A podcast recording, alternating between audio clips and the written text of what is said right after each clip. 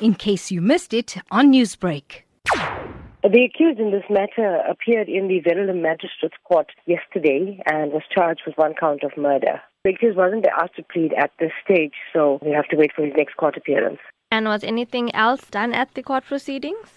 Well, basically, the accused was remanded into custody till the uh, 16th of April for further investigations. Seeing as this is the first appearance of the accused, obviously the matter is still very much under investigation, and for now, that's all the, uh, the information that I can divulge as the NPA.